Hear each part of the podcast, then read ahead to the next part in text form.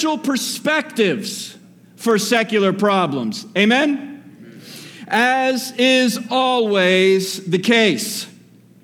And as it is with God's providence, our text is particularly relevant to our situation today. And therefore, I want to forego any kind of introduction this morning and get straight to the two points that I have in store for us. There will always be people who think your time in worship with God's people would be an ample waste of their time. And there's always going to be people who think that time reading God's word and becoming wiser about the things of God would be an ample waste of their time.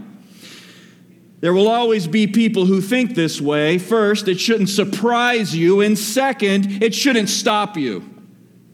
It shouldn't surprise you because as Paul says in 1 Corinthians 2:14, the natural person does not accept the things of the spirit of God because they are folly to him. And he's not able to understand them because they are spiritually discerned. Did you get those last two words? Spiritually discerned.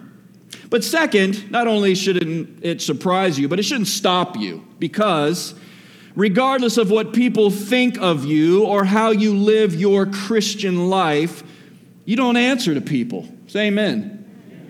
You don't answer to anybody. Ultimately, you answer to the king. And that should give a little, that should rouse the rebel in all of us. You know, I say this sometimes. I was a rebel before Jesus, and when I met Jesus, it got worse. I think some of us need to be reminded that Jesus and the apostles were revolutionaries. They lived life against all secular norms, not because they wanted to be insurrectionists, but because they lived life according to a different kingdom, namely the kingdom of God. No creature is hidden from his sight. Hebrews 4:13 says, "But all, how many? All are naked and exposed to the eyes of him to whom we must give our account." Ladies and gentlemen, every single one of us will give an account to God for the lives that we lived, the faith that we had or had not. I'm introducing my two points to you this morning because I want you to grasp the reality of the juxtaposition we're looking at. You live according to Christ or you live according to the world. There is no middle lane. You choose to follow Christ and be in contradiction to the world, or you choose to follow the world and be in contradiction to Christ. I believe that it's high time for the church of Christ to stand up to be heard, and to be recognized. Listen to these words for the spirit led body that it is. Not the policy led body, not the popular vote body, not any of that stuff, but the fact that the church of Jesus Christ is a spirit led body. Not because of its loud and annoying antics but because it's holy and fair and loving and just and uncompromising about what is right and wrong. That's the church. Now, it doesn't matter whether we fall as a result of that on this line or that line or on this side, or that, that's not relevant. What's relevant is where do I stand with Christ? And what I want to bring to your attention today is the fact that Christ is going to speak to us about spiritual perspective in light of secular problems. Two simple points, the first of which is this the Christian in the world. The Christian in the world. If you look back at your text for a second, John chapter 15, beginning in verse 18, it says, If the world hates you, know that it hated me before it hated you. If you were of the world, the world would what? It'd love you. If you were of the world, the world would love you because it loves its own. But because you are not of the world, but I chose you out of the world. Therefore, the world hates you.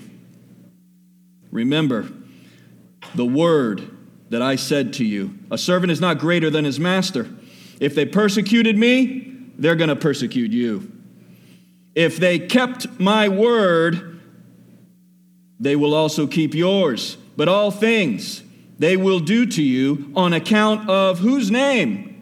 My name because they do not know him who sent me. If I had not come and spoken to them, they would not have been guilty of sin. But now they have no excuse for their sin. And frankly, neither do we.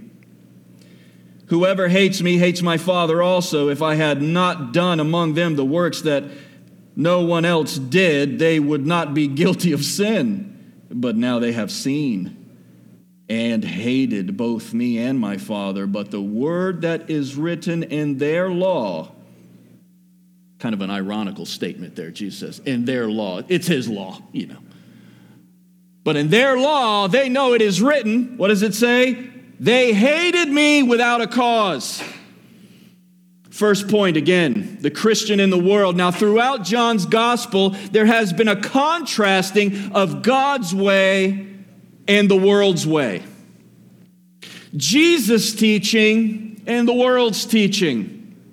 The disciples' lifestyle and the world's lifestyle. For example, I'm going to I think some verses are going to come up here on the screen. You can jot them in your outline. John chapter 1 verse 10. It says, he was in the world, Jesus was in the world, and the world was made through him.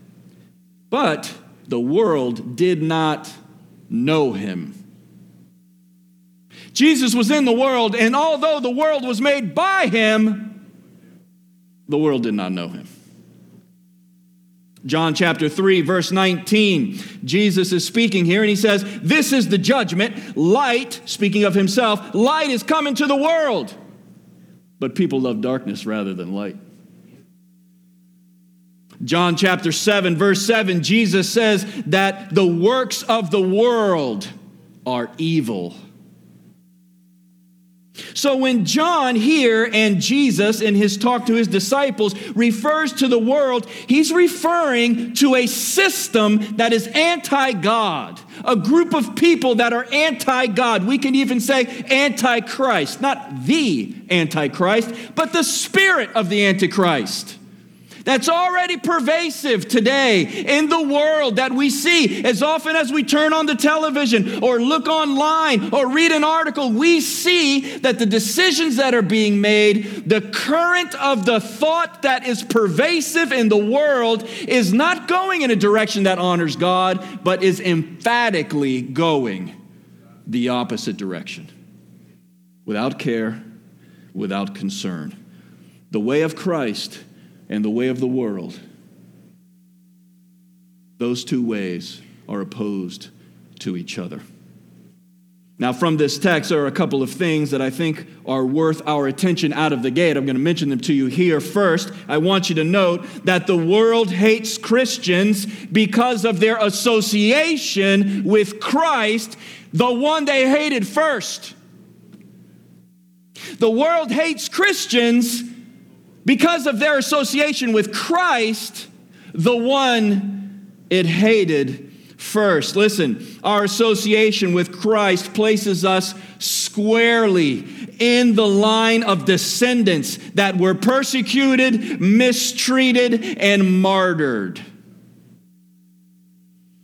The majority of authors to whom we look for spiritual counsel in the Bible were killed for what they believe and what they wrote. Most of the things that are in the Bible were written by authors who were killed for having written those things. The author of Hebrews even acknowledges this in chapter 11 of Hebrews when he's talking about those who were, sometimes we refer to it as the hall of faith. Those people who were examples of faith in their life that they lived and that they were killed for their faith. And he says, but the world was not worthy of them.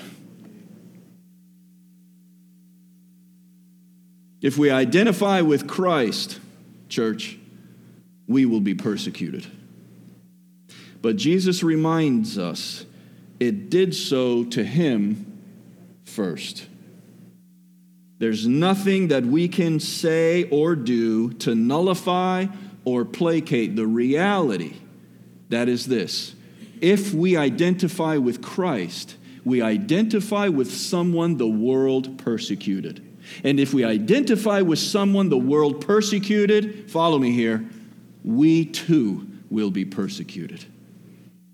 Thus 1 Peter chapter 4 verse 16, a beautiful verse, 1 Peter 4:16, if anyone suffers as a Christian, let him not be ashamed, but let him glorify God in that name. In what name? In the name of Christ. So the first thing that we need to note is that the world hates Christians because of their association with Christ. It's a fact. Secondly, I want you to note this. I want you to note what Jesus isn't saying. Jesus isn't saying that the world will always hate Christians as much as it possibly can. He says in chapter 15, verse 18, if the world hates you. Now, I know that we understand the word if to be a conditional clause, right? If the world hates you. What, when Jesus says, if the world hates you, this is more of an assumption. He, he's, it's like he's saying, if the world hates you, and it's going to hate you. Remember that it hated me first. That, that's really what Jesus is saying. But, but I want to draw a line in the sand here. Nevertheless, it's a line. Just follow me. Are you with me? Say amen. Okay, I want to draw a line here, and I, I want you to know you, you guys know my personality. You know how I am. You know I'm militant, right? You know sometimes I'm coarse and abrasive, and I, and I don't mind a good fight. It's just, this is the way, you know, you get raised by a football coach and a bunch of argumentative people, and this is, I'm okay with this. Let's fight, I'm good. God's working on me with these things. But I say that to say this some of you are like that too. Thank you. Some of you have no problem being confrontational and abrasive. I think what I'm trying to say to you, in light of what Jesus is saying, is that I think we can. We can receive this word. I know I need to receive this word sometimes. I, I want you to receive this word too. I don't think Jesus is saying that when we come into contact with the world, we're always going to be hated. I think that there are some people who will respect you for the fact that you're a Christian. I think that there's some people who will even appreciate your Christian perspective on a thing like marriage or parenthood or principles or why you vote one way or another, etc. I think that there are some people who will say, Well, I respect your opinion on that, but they're not going to bow the knee to Christ. Now, I bring this to your attention because I want you to hear something. Say amen if you're listening. Don't lose opportunities to witness to people like that because you assume they want to fight. They might not want to fight. Now, they might be against you in so much that they're against Christ, but they don't, they may not be ugly to you. They, they may not say, Oh man, I'm having so many problems in my marriage. And, and you might say, Man, I tell you what, going to church. My, my pastor did a thing on marriage. It helped my marriage so much. And they don't talk to me about marriage and church. They might not do that. They may go, oh, that's interesting. What kind of, what, what did you learn? Talk to me about that. Maybe our marriage could use it. That's a gospel opportunity. Amen?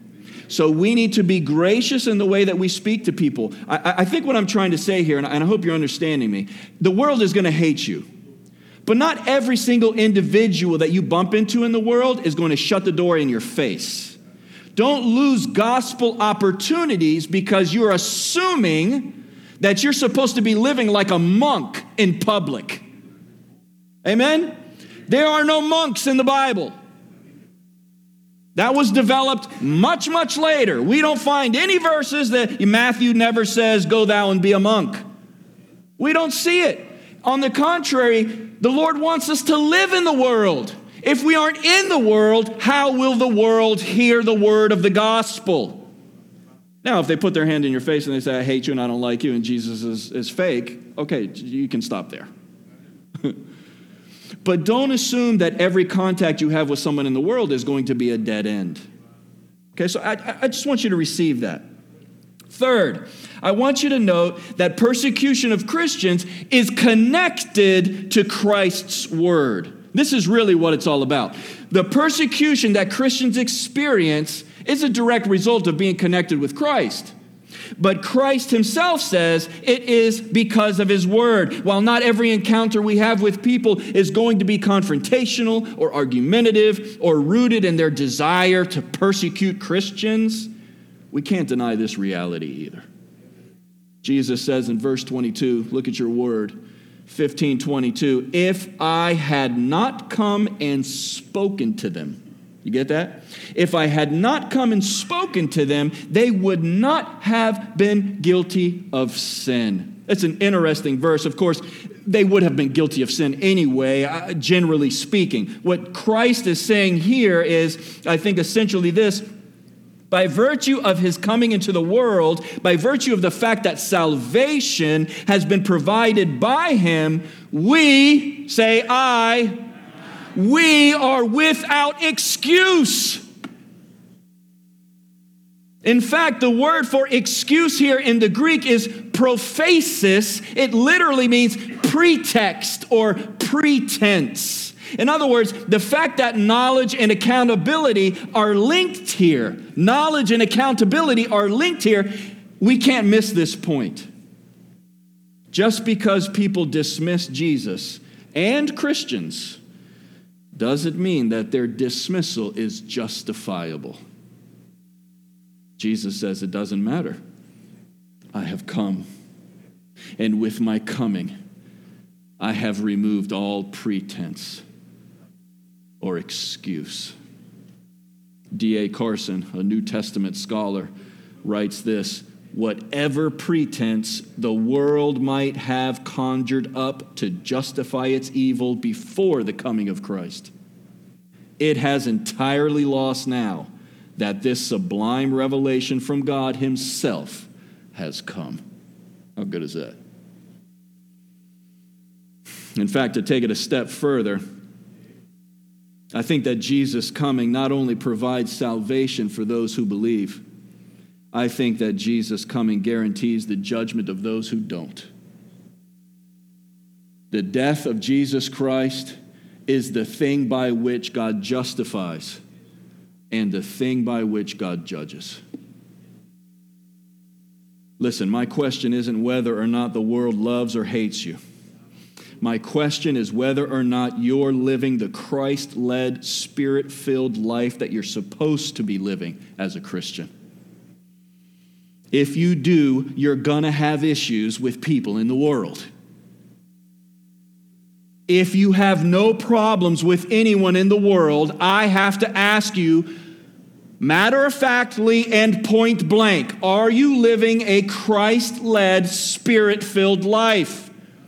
You say, well, are, are you saying, Joe, that I, I've got to rub people wrong sometimes because of Christ? Yes! It's exactly what I'm saying. Pick a fight with somebody. Jesus says in Luke chapter 6, verse 26, Woe to you when everyone says something nice about you. That's not my word, that's Jesus' word. Listen, if everybody likes you, you're a politician, man. Your aim is not to get everyone to like you. Your aim is to help people realize that they were created to bring God glory. That's it. You were created to bring God glory. In all that you do, whether you eat or drink, do it all to God's glory, Paul says. That is our life. We pray, play music, we do it to His glory. When I prepare a word, I try to do it to the best of my ability because it's for His glory. When we come to church, we don't come so that we can check it off. We come because we bring God glory in spending time together and lifting up His name. This is why we live the way we do, because God created us so that we might bring Him glory, because He is worthy of glory. So when we bump into people and we share the truth of Christ, we're not trying to get them to believe what we believe. We're trying to get them to follow Christ. We get ourselves out of the way. we remove ourselves from the equation and we say, You should glorify Christ because Christ is worthy of your glory. So, our first point acknowledges the fact that we as Christians are in the world. But our second point is also equally, if not more important, and that is this that the Spirit is in the Christian. The Christian might be in the world, but the Spirit is in the Christian. Amen? Look at the text again, if you would. This is chapter 15, beginning in verse 26. But when the helper, you remember that, the, the paraclete, the one who counsels us, the one who comes alongside of us and advises us, helps us. We talked about that a couple of weeks ago. You can catch up on that if you're interested on our podcast. When the helper, that is the Spirit, comes, whom I will send to you from the Father, the Spirit of truth, who proceeds from the Father, he will bear witness about whom? Me. And you also will, will excuse me, and you also will bear witness because you have been with me from the beginning. This is our second and final point today the Spirit and the Christian. This is a topic that we've already discussed, as I've mentioned. As Bible believing Christians, as Bible believing Christians, by the way, there is not another kind. I received a very nice phone mail uh, this week from Bruce, who was very kind to call and say, Thank you for preaching the word. Which is very encouraging. Galatians 6 6 says, Let all good things be communicated to the one that teaches. Which is great. It's a wonderful encouragement. And I was so glad. That means everything to me. But, but he followed his encouragement with a bit of an admonition don't stop. I need to hear that too, amen? I need to receive that too. Because there are Christians in the world who want to be cool so badly. Right? They want to be received by the world so badly that they go on Oprah and they go on The View and they go on CNN and they go on all these and they say, Well, listen, you're a Christian. Yeah, I'm a Christian. Tell me what you think about this. And they give this light beer, diluted, horrible answer to a topic in the Bible that is clear as glass. And they go, and then the world goes, see, we got you again. Even we know what you're supposed to believe about that. It's orthodoxy that the world wants to hear. They don't like you anyway, by the way. If you're liberal, they like you less because they know you're a sellout. The world's going to be the world whether you're conservative or liberal you might as well be conservative and hold to the truth of the gospel. Amen? The Word of God says that we should be Bible believing Christians. There isn't another kind. And as such, we believe in the Trinity one God who is three distinct persons, co equal, co eternal the Father, Son, and Holy Spirit. I'm going to show you a diagram. It's going to come up here on the screen. This will give you a sort of picture of what we're talking about. One God, the Father, the Son, and the Spirit. But the Father's not the Son, the Son is not the Spirit, and so on and so forth. But the three individual persons are one God. And the one God is three distinct persons. You say, This is hard to wrap my brain around. Perfect. The second you explain it, I can assure you, you're wrong. There's supposed to be a mystery in this, guys. Many of you have heard of T.D. Jakes, very popular, well known pastor. He's a heretic. He teaches what is called modalism. It is a heresy of years and years and years ago. They don't believe in a Trinity, they believe that God has appeared in three modes. Thus, modalism. There's only one God. In the Old Testament, he was the Father. In the time of Jesus' life, it was Jesus. And now it's the age of the Spirit. One God showing himself three ways. False! False! We can combat that in one incident. Jesus is being baptized. The Father is speaking. This is my Son in whom I'm well pleased. And the anointing of the Spirit happens to Jesus. All in one episode, the Trinity is present. So I don't often throw names out, but I, I mention names to you because sometimes we need, you need to know. You need to know that, that some of the most talented preachers out there, some of the most popular preachers out there, teach false doctrine. Paul says to Timothy, I have warned the church about Alexander and Hymenaeus. They call false teachers out by name in the Bible.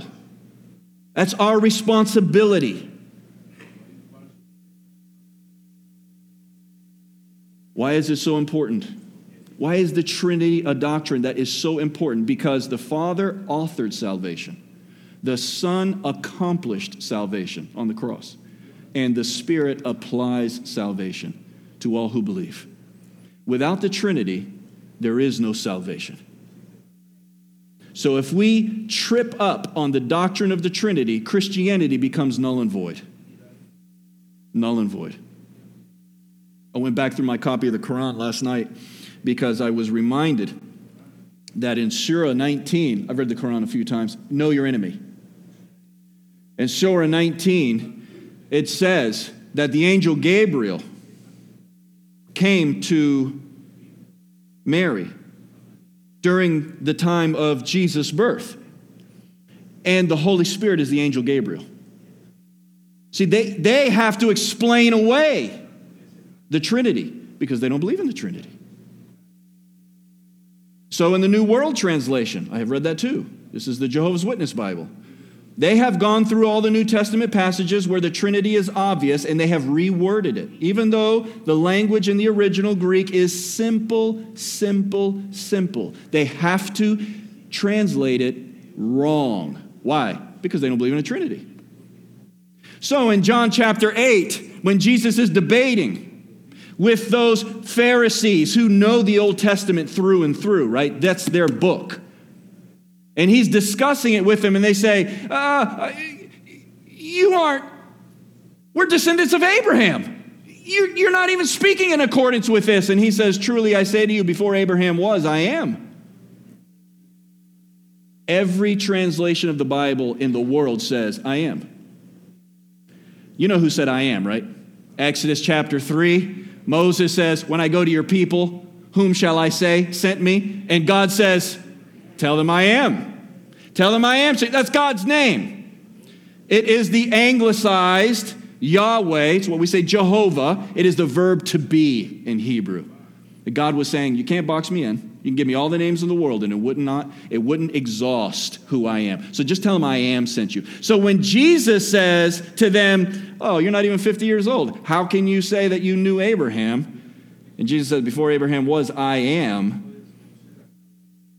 The Jehovah's Witnesses, in their New World Translation, translate that verse, Before Abraham was, I have been. Oh, well, that, that, that changes everything. It changes everything. All of a sudden, there isn't a Trinity anymore. You see, Jesus was identifying with the Father when he said, I am. And the reason we know that they knew what Jesus was saying when he said, I am, is because in the very next verse it says, they picked up rocks to kill him for blasphemy. They knew what Jesus was saying. They knew but we mistranslate. I say we. They mistranslate to get away with their false doctrine. The Trinity is an indispensable part to our faith. We cannot do Christianity without the Trinity. So, having gone through that and beat that drum a little bit, you have a, uh, a, view here of kind of what we're talking about. The conviction to witness to Christ, in spite of the fact that being a witness to Christ will probably bring you ridicule and mockery and persecution, is just that. It's a conviction. It's a conviction that is born out by the Spirit of God who lives inside of you. That's why we went over this Trinity thing, because that's what Jesus is saying. When the Spirit of truth comes, whom I will send from the Father, Trinity. When he comes to you, he's going to do these things. Listen, if you don't share Christ, if you don't allow your Christianity to stand out too boldly because you don't want to offend people or be hurt or maybe get embarrassed by what they might say to you, you live a life of convenience, not conviction. That's what this word is saying to you and me. Let me break it down in two parts. First, the Spirit will bear witness about Jesus. The Spirit will bear witness to us about Jesus. We looked at that. When the Helper comes, whom, I, whom I'm going to send from the Father, Spirit of truth who proceeds from the Father, he will bear witness about me. He will bear witness about me. We've already gone over this at length, but by way of reminder, let me say it again. The Spirit's ministry is to magnify Jesus not himself. So if you're a Christian, you are therefore possessed by God the Holy Spirit. And therefore, you too will magnify Jesus. The Spirit will bear witness about me, Jesus says in verse 26. So we have to, first and foremost, appreciate the fact that the Spirit is the spotlight who is shining on Jesus. He wants people to see Jesus. Now, if you go to some of our charismatic and more Pentecostal brothers churches, and they're hot and heavy and they're getting kind of wild, I don't know about that. It's the Spirit doing it to me. I don't know about that. Are you making much of Jesus? Or are you trying to make this a look at me, I'm baptized in God the Holy Spirit thing? Because if you are, that's not biblical. The Spirit's ministry is to put the spotlight on whom? on Jesus. This means that since the church is spirit baptized, everything that it does should glorify God in the name of whom? Jesus Christ. Second, the Spirit reminds us or witnesses to Jesus in us. So, secondly, we bear witness to others about Jesus. See the progression? The Spirit reminds us about Jesus, we speak to others about Jesus. This is the progression that we see. It's clear. The Spirit does a work in us of magnifying Jesus. We, in turn, become witnesses to His glory and to His goodness to others. This is what we're breaking down on Wednesday nights because we, ha- excuse me, because we have been dumbed down. We've been intimidated. We've been discouraged and even silenced in some ways around the country and around the globe. But our circumstances, listen to me when I say this, our circumstances, collectively, your circumstances in particular, my circumstances, they don't dictate whether or not we magnify Christ. We must magnify Christ. That is our goal. That is our job. As Christians, we can do nothing else, nothing short of bringing Christ glory. I think that this is so important right now. I think it's important because we're surrounded by lost people who think like lost people, talk like lost people, and act like lost people. But I also think it's important because the church sometimes doesn't look much different.